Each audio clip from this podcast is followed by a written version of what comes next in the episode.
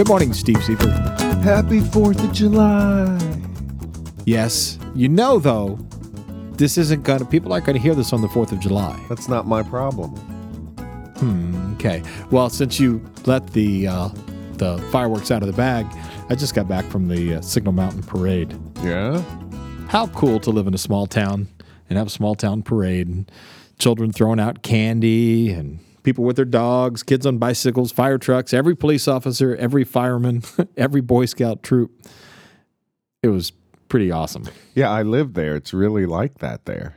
It really is like that there. We I was I have to admit I I teared up just a bit. Isn't that silly? I think I'm getting old. Years before I moved there, of course, I only lived there for two years, but years before, I I went up there on Signal Mountain, and I got lost. And I pulled over. I saw a church letting out on a Sunday, and I asked this guy, this old guy, "Hey, which way do I go to get down the mountain?" And he looked at me and he said, "Why would you want to leave?" How nice. I like that. I'd never heard that story. Yeah. Well, constantly people are getting lost up here. It's a the town's probably I don't know two to three thousand, maybe it's more. I don't know, maybe six thousand. I don't know, but it's uh, you know there's one main road that goes through the middle and a bunch of curvy roads off to the left or right of that that go through some subdivisions that have been around you know since the uh, late 1800s because this was kind of a vacation area. There used to be a trolley that comes up here Yeah, that, that came cool. up from the valley, and the tracks are still there. And uh, anyway, it's easy to get lost. And you know, you'll be talking to me with me walking down the road on a cell phone, and it's unusual if somebody doesn't stop and say, "Hey, how do you get back out to that main road?" Well, now you have a new line. A new line? Yeah. Oh yeah, yeah, exactly. Why would you want to do that? So I've got something really neat here from Don Newhauser. He uh, he's a dulcimer builder, lives in Indiana. He's a miniature dulcimer builder, isn't he? He's how tall is Don? Don is full size, 101st Oh, Don's Airborne. full size. I'd heard that. Okay, I got that mixed up. No, he really he builds uh he builds really nice Galax dulcimers. He's got the the Dulci Bro. It's like a, a Dobro dulcimer. Um, he builds regular ones, but these this one here is one of his miniature ones, and this I think it's less than a foot long. It might be exactly a foot long. Um, the distance between the open, you know, the distance between the nut and the seventh fret is exactly the width of my hand, which is interesting. Um, but he quit building for a little while, and um, so now he's doing it again. And I'm just, hey, these are cool, and they're they're under 250 bucks. and they really work. Yeah. So, uh, can you hear that? Yes. Let me just play a, a tune on it real quick. Uh,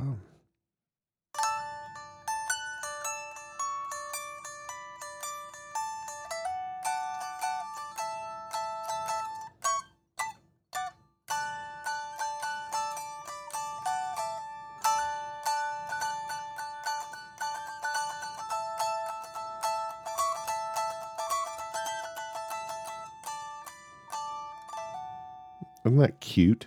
That is cool. How about give me a little Yankee Doodle? Yankee Doodle.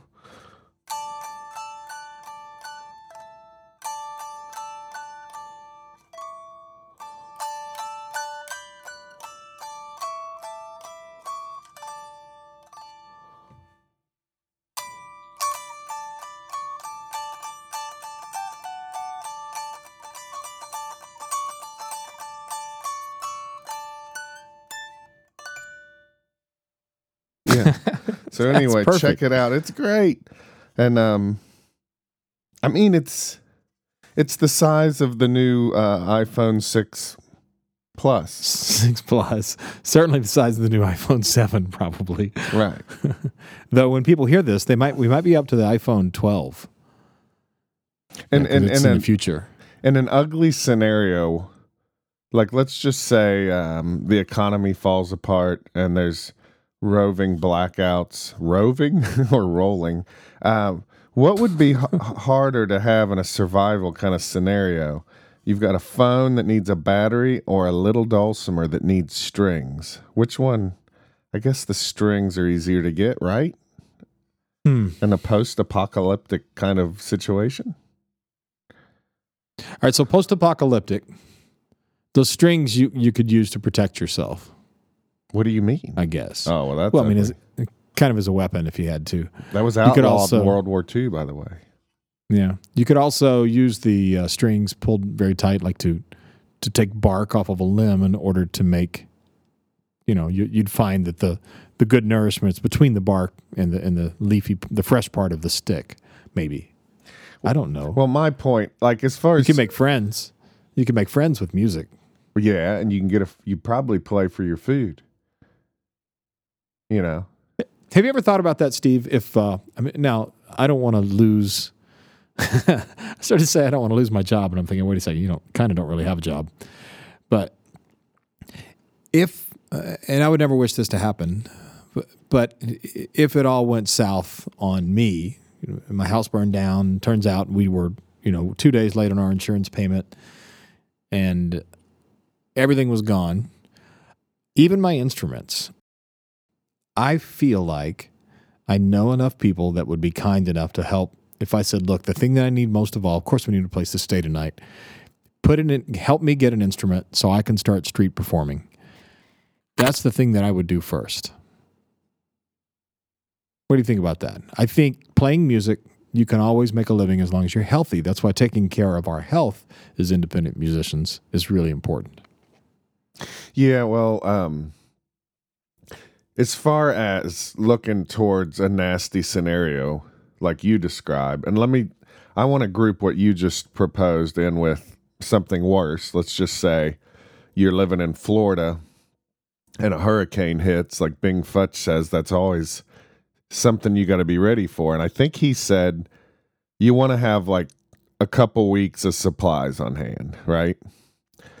And I'm not interested in personally. I want to be ready for two or three weeks of no electricity or no place to live or whatever. I don't really feel competent to prepare for more than two or three weeks. But let's say that um, if this, if you're saying if your house burned down, is that the scenario? Yeah, and I'm not talking about post-apocalyptic Right, right, right. And, We're just- and stacking food so that you can do everything. By the way, people who who it- it- somebody's going to get mad because this is almost political here, but I think people who hoard food and stuff, you're only going to live a couple weeks longer than everybody else, and people are going to be trying to break in and kill you. And it seems to me like if you hoarded food, you might even live. If you have a good heart, you might live shorter than everyone else because you'd feel like I, I don't want everybody else to. I don't want to see all my friends die. Yeah, so but that's share. a lot of ifs. You're also I know. I mean, we don't want to deny somebody that the uh the attempt to survive. Are we really Listen, let's we got we got things lined up here. Number 1, if your house burns down, Okay. the first thing I'm going to do is I got to make sure I have a computer and a gig. I'm going to probably try to line up 10 gigs in a row. And I'm going to get a computer from somebody. Like there's you, w- Windows, Mac, whatever. I'm sure I can get somebody's old laptop going. Tell me why that's more important than having an instrument. Well, because I'm an internet farmer. uh, I mean, for the most part, um, it's it's going to be the way that I keep track of things, communicate with people, um, announce things. You know, it's it's it's really. I don't like that it's come down to all this electronic stuff, but I'm thankful for it. It's the way I get things done and live in community.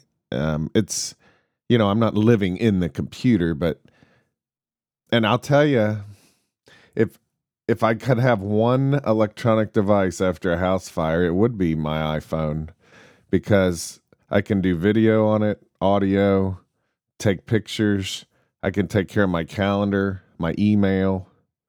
I think I want 10 gigs lined up and a working iPhone. 10 gigs of RAM or Right, right. and then I That's of course funny. You know, I can never put those two together. Did you ever put those two together? No, never. Because we talk about the importance of gigs of RAM. Our lives are all about gigs. One way or the other. Whoa. Whoa. That'd be funny if a girl was like, "Hey, my new boyfriend comes with 64 gigs." well, if it's a if she's if She's dating a dulcimer player. She better hope he does. You know, the more gigs, the better, right? Yes. Wow, I like this. Unlike your phone, a musician can have too many gigs. yes. Like you don't ever see somebody with a phone saying, "I think I need to get rid of a few of these gigs." No, I talked to a, a mutual friend of ours yesterday, who uh, Andre is who it is, but yeah, he won't hear this. But he said his only regret about buying the, the largest phone on the planet is he didn't buy the largest amount. He didn't buy the greatest number of gigs that he could buy. Because it turns out you need that. But listen, if if your house burned down and you're an independent musician, and I do see that you have a way that you need to communicate, but if I think because you also have friends, you could do that at somebody else's house, and you could I I would recommend to you if you told me all this happened to you that you go online and you say, "Hey folks, I need to be able to make a living and I make a living making music. Will you help me buy an instrument?" And some kind of a thing could go together and I'd be more likely to donate to you if you were doing that than if you were buying a computer. Because you can borrow technology. No, yeah, you I, could probably borrow an I don't need a, anybody to give me a dulcimer either. I would want to borrow that too. And the reason I say that is I'm pretty picky about my dulcimers, you know. You are. So you need. Yeah, I think you would need to get one built though. Uh, it's funny because even having this is a weird conversation. I'm really surprised that it went this way, but this is Independence Day when we're There recording. are so rockets in why. the air. There are. Uh, I think I don't want to get political, but you know, there's If you there's so much controversy. Dan, Dan, Dan, Yeah. if you get political, I'm gonna have to meet you there. Yeah, I'm not going to get political, but- so that's where I'm, I'm not going to let it go because you and I we won't we won't meet. We'll have to throw rocks across. we agree on a lot of things. some.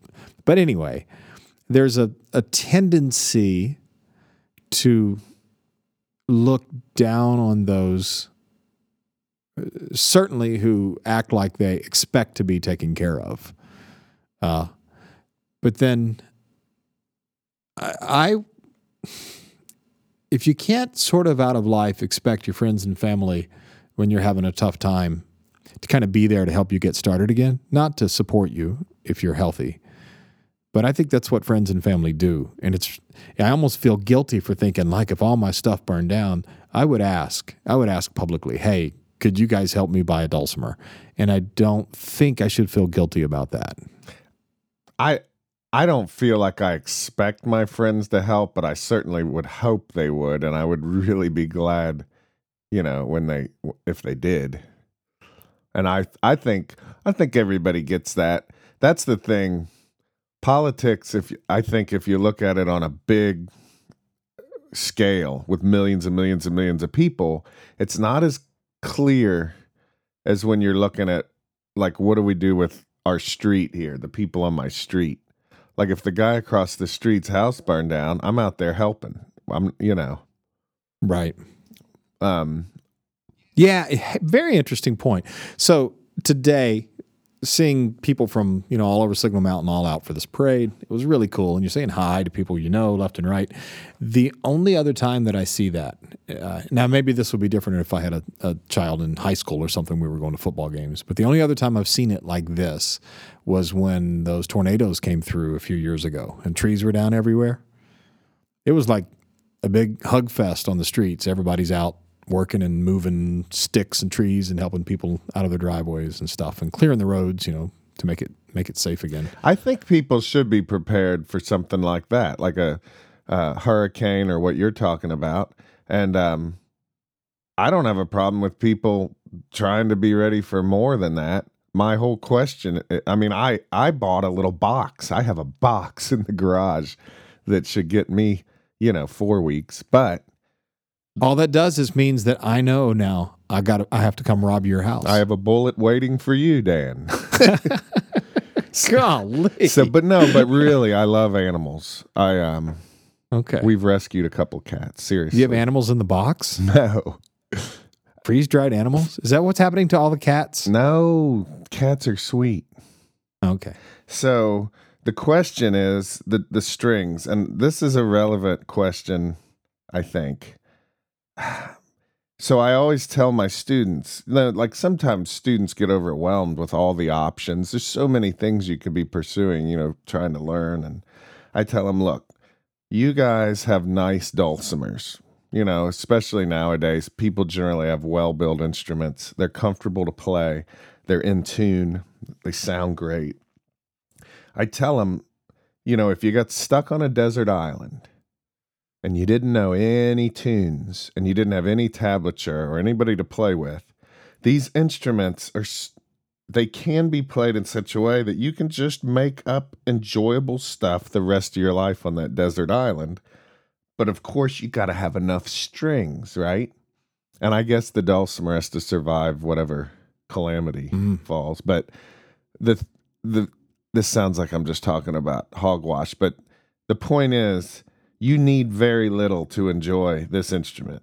Of course, you can benefit from having all the tablature and everything, but if you get this thing in tune, you can run your finger left and right and the wrong notes have been removed. It's it's a pleasant instrument.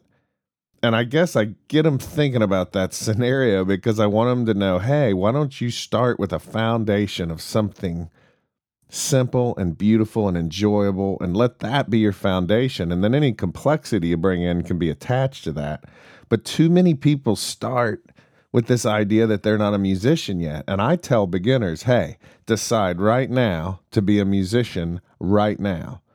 Because the complexity isn't going to necessarily make you a better musician. I think a good musician is somebody who just plays from the heart and especially somebody who can take the material and simplify it as much as they need to to make sure that basic awesome human expression is able to happen.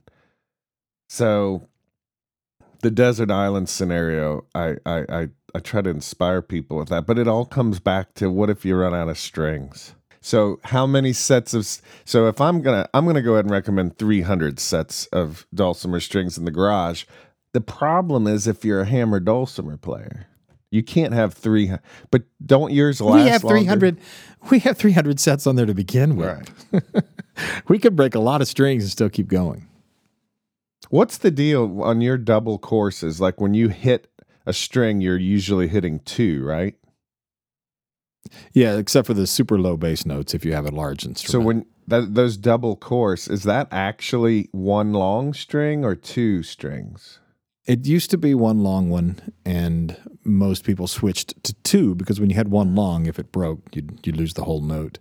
But prior to that, it would be one long one that uh, it, that went across like four or five times. Uh, the, a lot of the older instruments had multiple strings per course. Can you imagine tuning those? When I hear when I hear one, quite often they sound really good though, and and I think maybe that's as the instruments became more resonant. Uh, they found that they didn't need to put as many on there, which is more likely to make people want to play it because there's less time spent tuning. Though I I kind of would like to have an instrument that had, especially when you get to the top, at least three, probably up to five strings per course. Those sound amazing to me. Five strings per course. Yeah, they just they're so bell like. Hey, I just had an idea, and I'm going to put a flag down here, which means we can stop and not use this if we don't want to. That's our internal talk for that. But what I think we ought to do is go ahead and make this be a special Independence Day podcast, and we could just release this today. That's an exciting idea. Because we already have recorded one for Monday. All right. I'm into that. Let's do it. So the thing is, did you know? Did you know that most people don't know why we celebrate the 4th of July?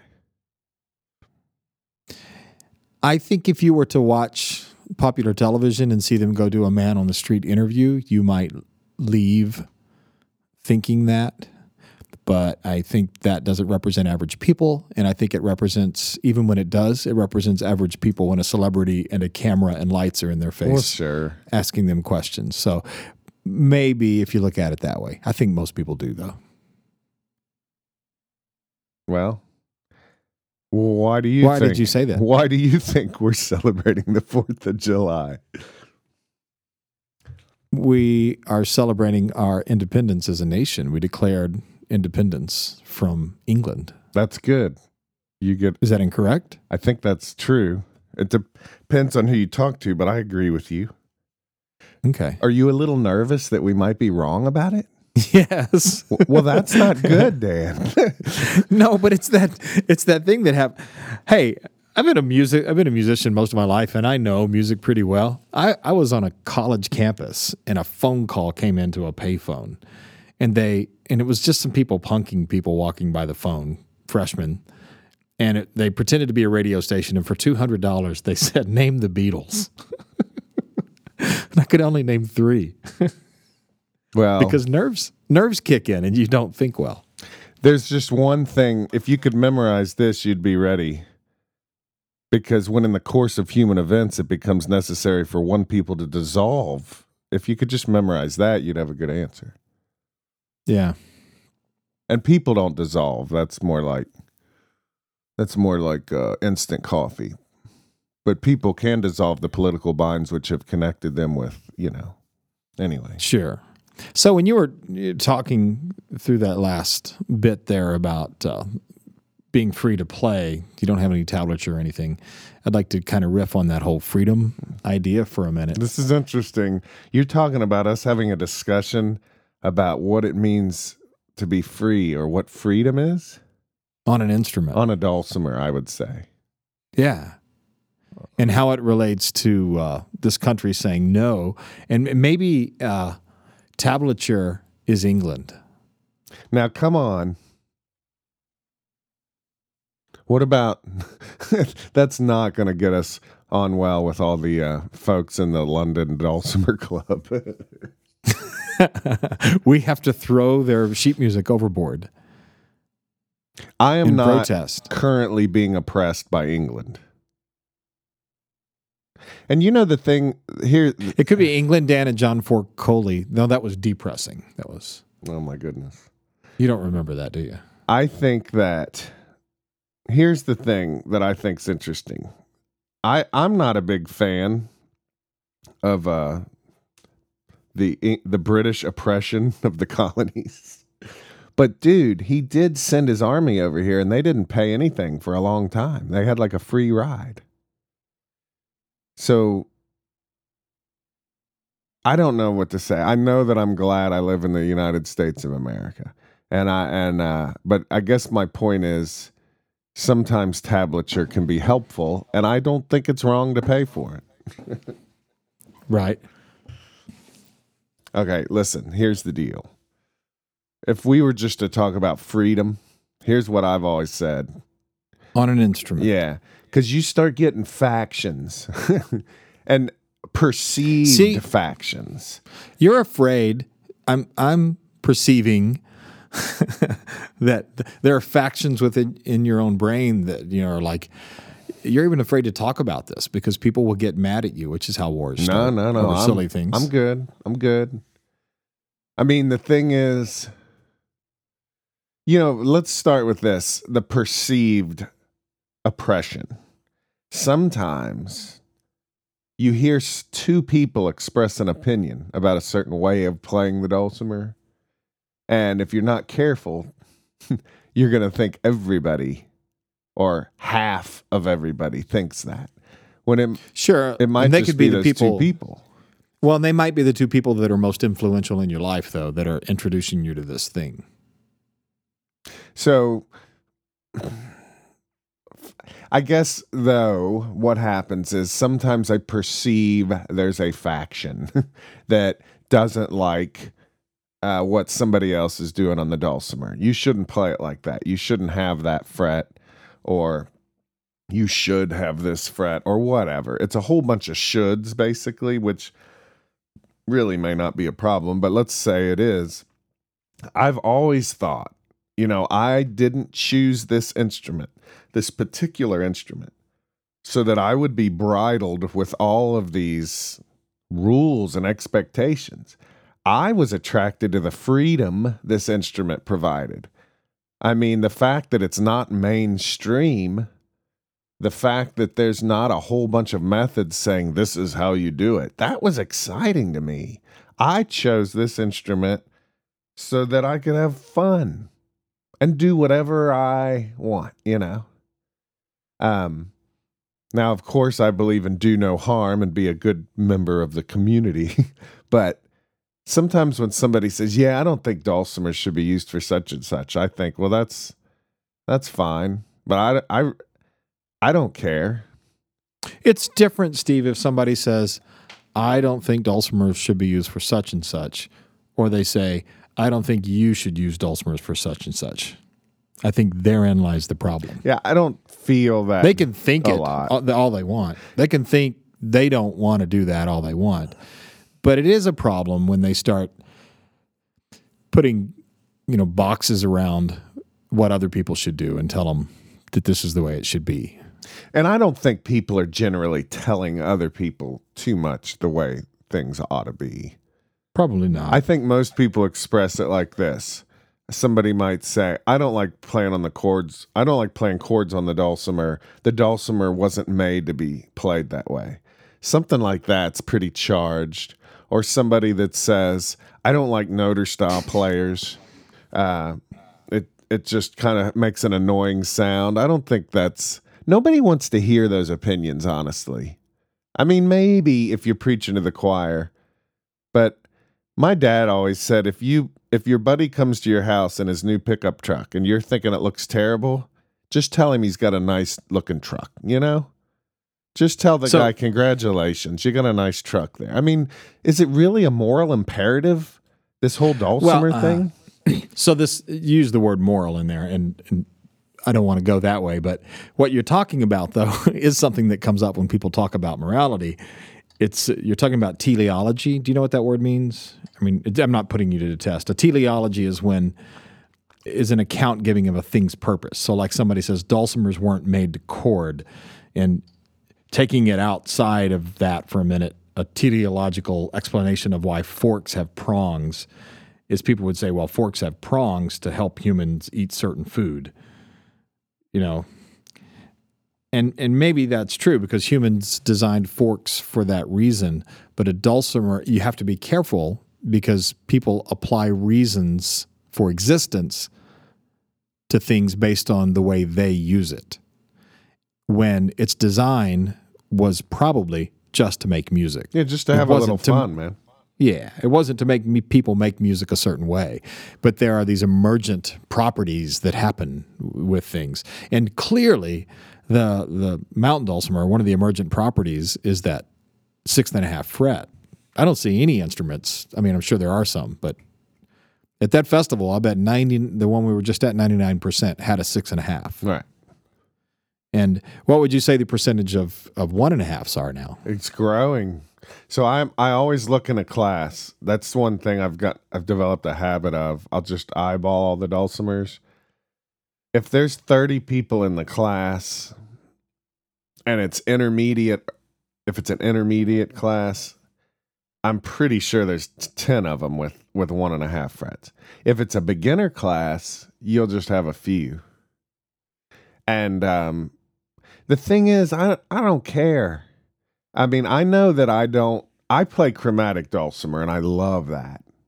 But I also love diatonic. It's an essential benefit to get that scale when I slide. I don't get that on the chromatic, and it's a handicap, which is For all right. newbies, hey, for newbies, quick quick explanation: chromatic versus diatonic. What do you mean? Well, usually a, a normal dulcimer, for the most part, gives you a scale do, re, mi, fa, so. And then a chromatic is going to give you additional notes, basically giving you all the notes you would find on a piano. Um, Could you play us? Do you still have your little dulcimer in your hand? yeah, but I don't have a chromatic here. But, But you could play the diatonic, and you know how to do the.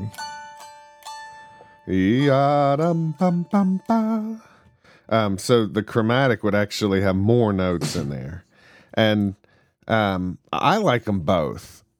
But uh, my primary instrument's going to be diatonic. I don't use a one and a half, but I if that's all I had, I would. I don't care. It, I don't think it hurts the the slides and the six and a half. If everybody decided tomorrow we're getting rid of the six and a half, I'd be totally fine with it. There's plenty of fun that can be had without it. Um, So I guess what we're talking about here is when somebody, Im- I don't know, uh, this sounds charged, but if they seem to, in an impolite way, impose an opinion, you know, on another player, that's what I don't. I don't. I don't much care what y'all are doing with your dulcimers, except that you have fun with it. I I really, you know, Well, so that's so that's you know back to our Independence Day theme. That is, it's the imposition of rule that makes people get charged. Ooh, that's a good one. So th- that leads directly to this, and I think this is a good point. There's a lot of noter style players, um, and let's keep this simple. They would like to see more workshops offered at festivals for noter style playing. They notice that there aren't many uh, classes offered um, they don't see the performers use a noter style very often, and um, I think sometimes the noter players feel a little oppressed. I think they should actually. They should. I, yeah, I agree because there's. I'm going to take their side for a minute. Part of the evolution of this instrument was people playing noter style, and there's lots of cool singing that goes along with that. And uh, I I wish we heard a little more of that at dulcimer festivals by people who were really good at it. Yeah, and I mean, I am. I'm really. I guess the first noter noter stuff I heard it was um, Bonnie Russell and David Schnaufer was introducing me to it, and Phyllis Gaskins and Jen Burris, and uh, there's just been a lot of neat noter players. I go through seasons of being obsessed with it, but here's here's the kind of funny thing, and I don't know what to do with this. Um, people at these festivals, like when I get out my Galax dulcimer, granted, I could be a better Galax style player, and that's just a very particular noter style of playing from uh, the Galax, Virginia area. It's not uncommon for somebody to say to me right after I've played a tune on it, they're like, that's kind of neat, but I, you know, it kind of gets on your nerves after a while. And I always think that's crazy that you're just, I just played a song for you. That's like bringing a baby. This is my new baby. Your new baby's kind of nice, but it's getting on my nerves. You know, you usually wouldn't say that. That's right. Or I like your new baby. Sure would hate to sit next to you on a plane. And and I tell There's people, no reason to do I that. say, look, I understand when I first got the Bonnie Russell uh, CD, it after two or three songs, it actually did get on my nerves a little bit. But I tell them it grew on me, and I started to love, started to love it, especially when I started to play it. So I kind of have this. I have a, a I love that stuff, and I use those same techniques when I'm not using a noter. Um, but I, I guess what happens is when all this is being talked about, the noter player still brings it back to why aren't there more workshops of for noter players at the festivals? And I've got the simple answer so far. It's it's when you offer a noter workshop, they don't get high attendance and which that doesn't mean we shouldn't be doing it. But what happens is, is the festival director, who's already standing to lose a thousand dollars of their own money, you know, when they find out you want to do a noter style thing, they say, "Well, look, I don't care if you make that one of your extra workshops, but I want to make one of your main ones be something with a little more appeal." And I'm also I feel I struggle with the feeling like I I I feel a responsibility to share the history of it to some extent. But the whole point about Independence Day, if you like playing Noter style dulcimer, I ain't gonna stop you. Well, but the noter style player people need to gather together and throw all the plastic picks overboard and and ask. I'm kidding in a sense, but they should ask they should be on their festival directors saying we really want some noter style classes, and that would change that. And I'll tell you, I can think of a situation, a very specific situation, where they did exactly that. And the festival person said, Are you all going to sign up for this if we do it?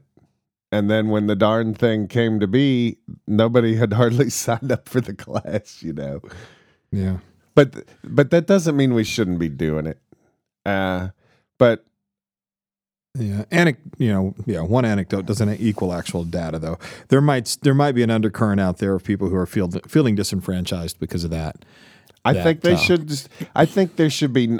And I've talked to some people about doing a Noter event, and you've got the you've got the um the one that Maddie MacNeil's doing. Uh, oh, what do they call that festival over there? The one in West Virginia. Yeah. Yeah, I don't remember. Oh shoot. See, because we aren't involved in that community like we should be. Let's see. Uh, I'm looking it up. I'm typing. I'm typing. That's okay.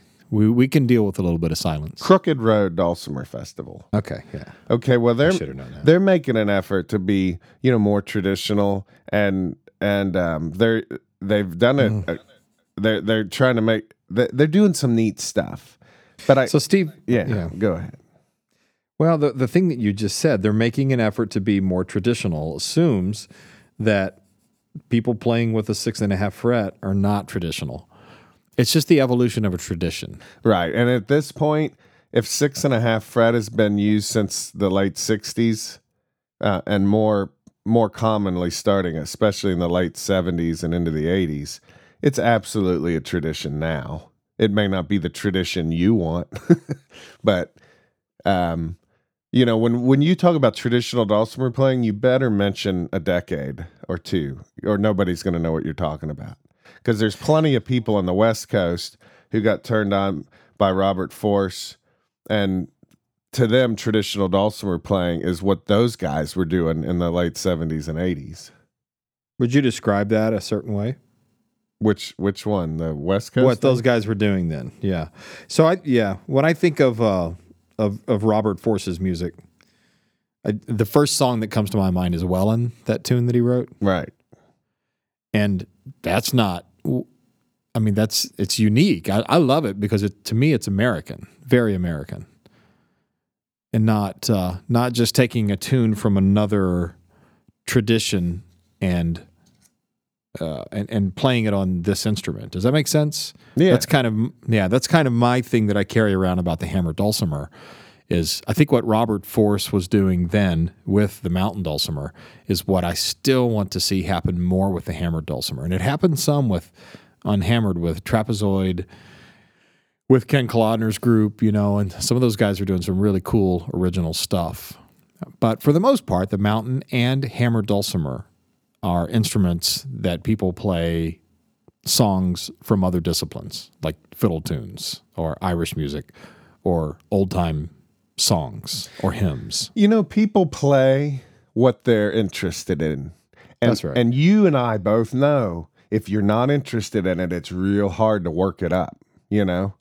Right. We're different, and this isn't any kind of a slight towards you because you're a master. Your repertoire is so deep Really? That I'm kind of not worried about what I were to ask ask you to play. You just kind of do it. I'm not like that on Hammer Dulcimer. I do a lot of original stuff. Okay, well, that's what you're into. And it's That's what I'm. That's all I'm saying. It's hard That's to it. get you. Like if I came up to you, see, I don't think it would be kind if I came up to you and said, Dan, you know, you really ought to learn more of the traditional tunes so that those things don't get lost. I think that's imposing something on you you might not want or need.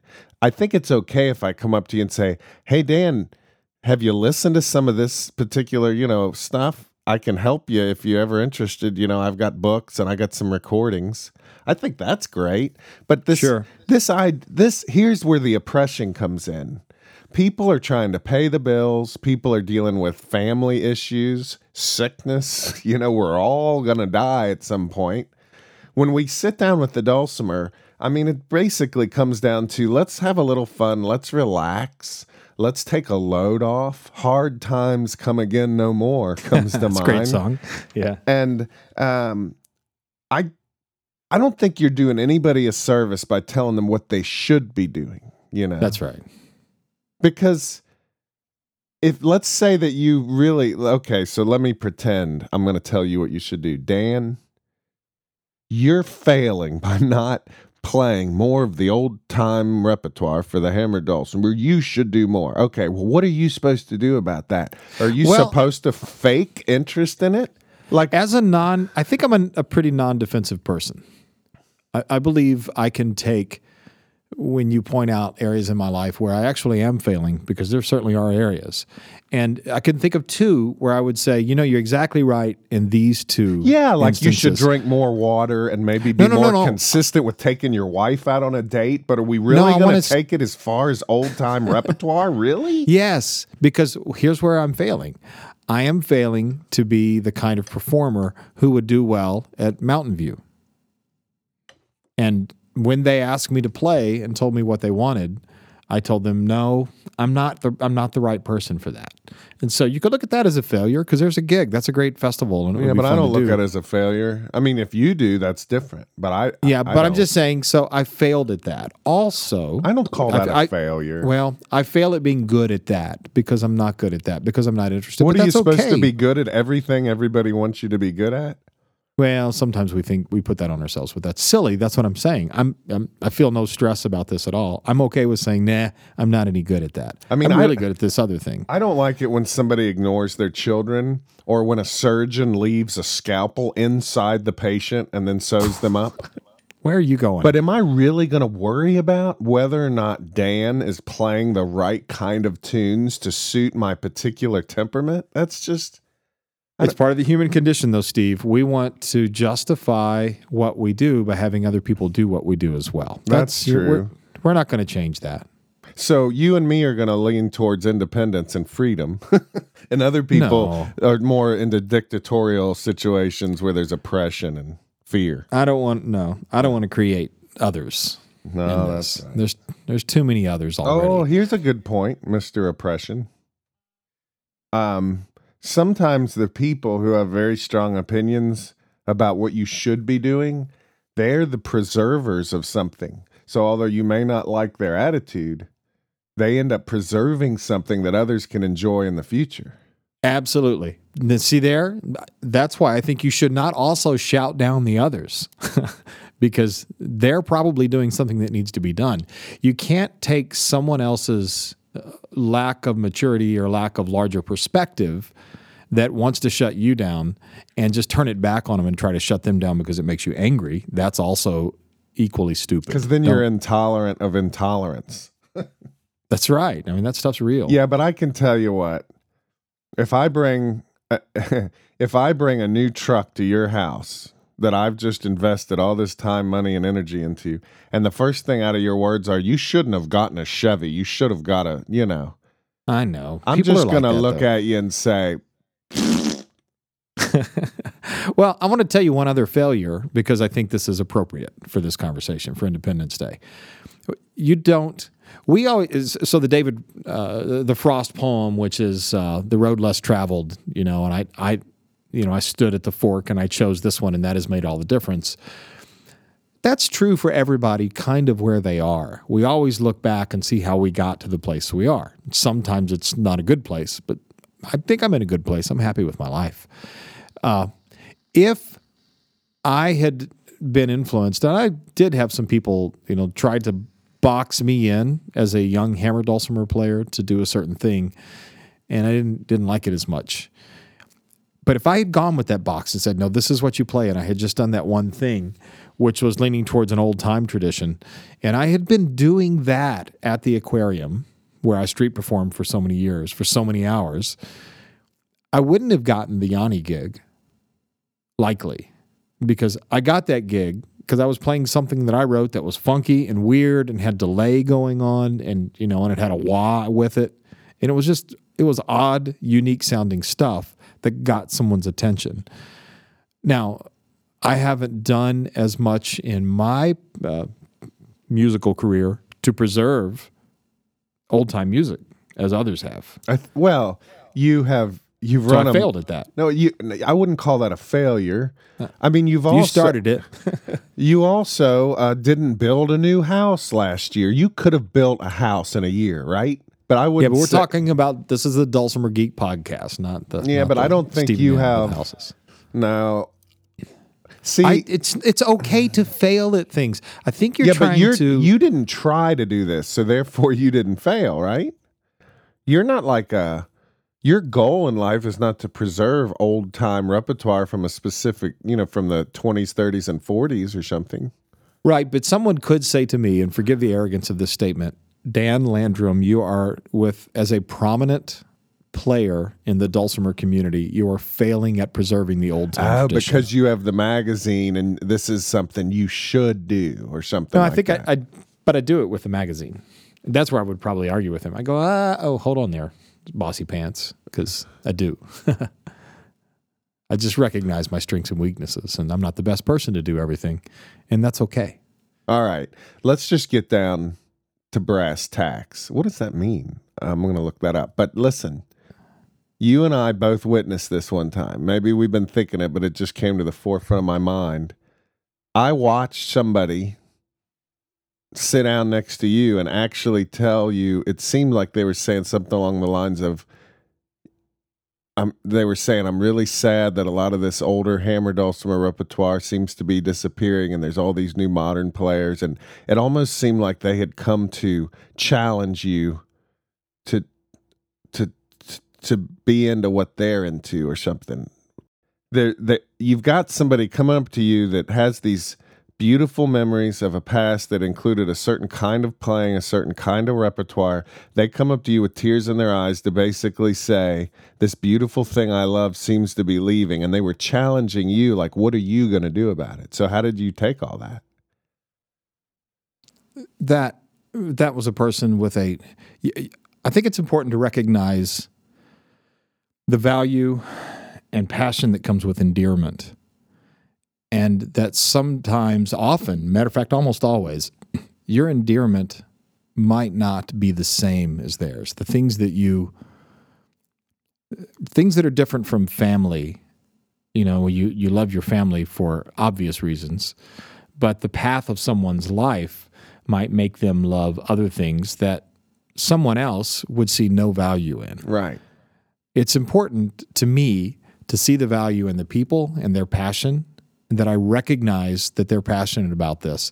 And forgive me for being all touchy feely about this, but I think it's important to love other people enough that you're going to be really careful about the things that they love as well. Yeah, you're going to respect that they might be different than you and Right. and there I think of this with hymns and churches, you know, the older church members miss the older hymns and so that's something that comes up. But both sides of that can can respect each other. I mean, here's here's the deal. This is what I don't like is if if you're a teacher or a performer, you don't need to explain to everybody why your kind of music is better or your kind of teaching is better. Just play your music, let it speak for itself.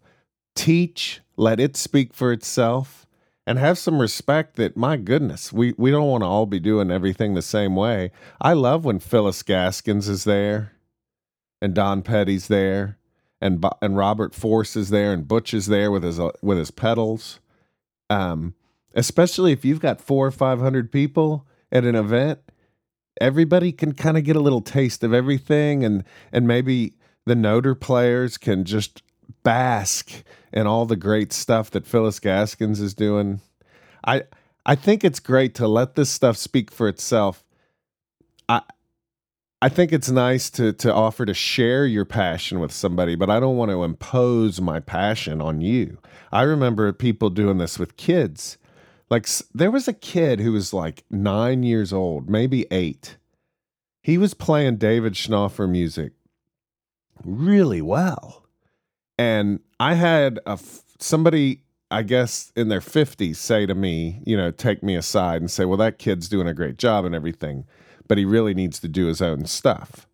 And I kept my mouth shut then, but I've thought of that ever since. No, this kid's like eight or nine years old. He's having the time of his life. I'm not going to tell him he's got to come up with his own stuff. Can I can I be that old guy for just a minute and say that in a different way that and I want to know if you would react differently. All right, so let's do the love part of this equation. So this kid, he's he's really that's that's cool all the stuff that he's doing there. I can't wait to see what happens when he starts exploring his own music. That's right. That that respects. That's great. Now, I've been in a marriage for a long time and I've not done everything right. So I, I think it's it makes me sound like an idiot to sit here and just be like, you didn't say that right. Um, but I want to encourage people and I want to encourage me too.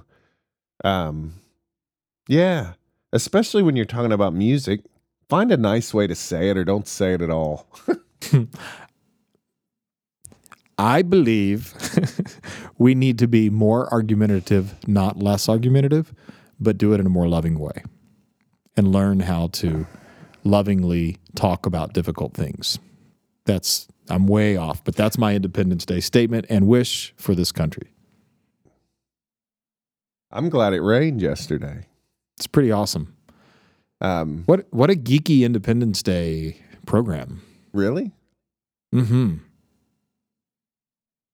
Well, I say, folks, as long as your arms are still working and your and your brain is still working, if you want to have some of the fun in life on a dulcimer, I'm all for it. If I can help in any way, let me know. That's my Independence Day right there. Can I add tune it or die? Oh, you had to do that. You had Why? to do that. That You're- was I said it in a loving way. I laughed at the end of it. In my uh, face, I was making a smiley face. Well, you and I both believe in being in tune. I would say that I'm even like a pilot. I'm not just going to check the gauges every hour or at the beginning of the day. Right. I've always got my eye on the gauges of being in tune. But here, this is interesting. Here comes your love for you. You ready for a little love? Mm-hmm. Um, some people can't hear real well Mm. anymore. Maybe they used to. And so they'll get that dulcimer in tune with a tuner and th- they might check it, you know, once an hour, but they- they're, they're not hearing everything we are, you know. Then I'll soften mine. Tune it to the best of your ability or die. that's, so, that's so mean. I know why you did that. I was kidding. You're really a teddy bear. I am. I actually wouldn't say tune it or die to somebody. And let me just make it real I would clear. I would tune their instrument for them though, even hammer dulcimers, and I've done it at many a festival. I want people to be in tune. I tell people it almost uh, doesn't hardly matter what you do on a mountain dulcimer. If the darn thing's in tune, you can get away with it, you know? Hey, I've done uh, I've done this several times. Gone to a festival, different part of the country. People don't know who you are, and which is totally normal. And before the festival, see someone like with a hammer dulcimer off. You know, uh, quite often you can tell it's you can tell by the quality of the instrument. It's a new instrument. It's a new player. It's a person who just doesn't know much about this, and they're struggling. And I'll go over and tune their instrument and tune it up for them and help them, give them some tips and stuff without ever actually introducing myself, which I think is fun. And do you, you do that too, don't you? Sometimes, and or like maybe everybody knows you by now. No, or I mean, help people carry their instruments in, you know, and it's kind of neat. And then later after the you you close out a concert or something, they're coming up and going, "You're that guy who helped me at this thing," and I I like to do that on purpose because I think it's it's what this community's about. We're all just making it happen, Well, the- but still tune. The funny thing is at a festival, like I remember when I met David Schnaufer, I thought of him, you know, I knew he wasn't as big as James Taylor or Elvis, but in my mind, he wasn't far from it, you know. But now that that I'm one of the main performers, you'll see at an event. Uh, n- now that I've done all that stuff, I realize what David meant to me. He said, he said, I'm not I'm not really famous. I'm more uh infamous or something like that. I don't know. But I mean, what I what I know he he talked to me about, I forget the words he used, but he was basically saying this is a really small pond we're in here, you know. That's right. And um I was just listening to the podcast you did with uh Butch, Aaron and Trish, and I liked what Trish said about By the way, infamous is bad, just so you know. Uh, yeah, I used the wrong word. I'm gonna have to get a dictionary. Uh, what did he say? I'm not. Oh man, I think he was being sarcastic. But the point, Trish was just talking about. You know, here's somebody who wasn't involved in the dulcimer world, and then she comes in and she's seeing the community we have, and it really blows people away. She's used to the classical music world, or the you know the the people that are into doing uh, musicals and stuff, and she she's been blown away by the the community and the love and the respect that we generally have quite a bit of here in this little pond. Mm-hmm. I'm, Oh, it's awesome. I'm thankful for that, and maybe because you and I work a lot of festivals. Maybe it's become a cliche to say that, but I guarantee you, when somebody shows up new and they just see this big bunch of friends, you know, it's it's uh you it's pretty cool. Hey, we got to wrap this up, and I know, but but I just you made me think of something. The Hearts of the Dulcimer people who did that video Oh yeah, have started a new podcast. really? Yeah, and I I'm trying to recall what the name of it is. What's it if I can- about? I I haven't heard one yet. It's just I saw it on uh, Facebook a couple of days ago. So everybody, check it out. If you do a search for "Hearts of the Dulcimer" and podcast, oh here it is. I found it. It's uh, Patricia uh, Delich. Is that how you pronounce uh, Pat's last name? I'm not sure. And uh, it's Patricia. And who else was involved in that? so It's we're the folks who did that. Anyway, it's called Hearts of the Dulcimer, and it's brand new. I don't know how many they've done. Wow. And there's actually a website, dulcimuse.com. So D U L C I M U S E dot com. Yeah, I look forward to checking that out. And it looks like it might be a video podcast. The first one is showing that it's on uh, Ben Seymour and uh, Scheitholt. So check it out, podcast listeners. Cool. Well, and hey, if you want to start a podcast, jump on in. you know? I th- Yeah. So, uh, well, Dan, I want to. I want to wish you, f- um, fast, high, beautiful rockets, and uh, and um, I respect, I respect you, Dan Landrum. Thank you. I'm, and I don't think you're a failure either.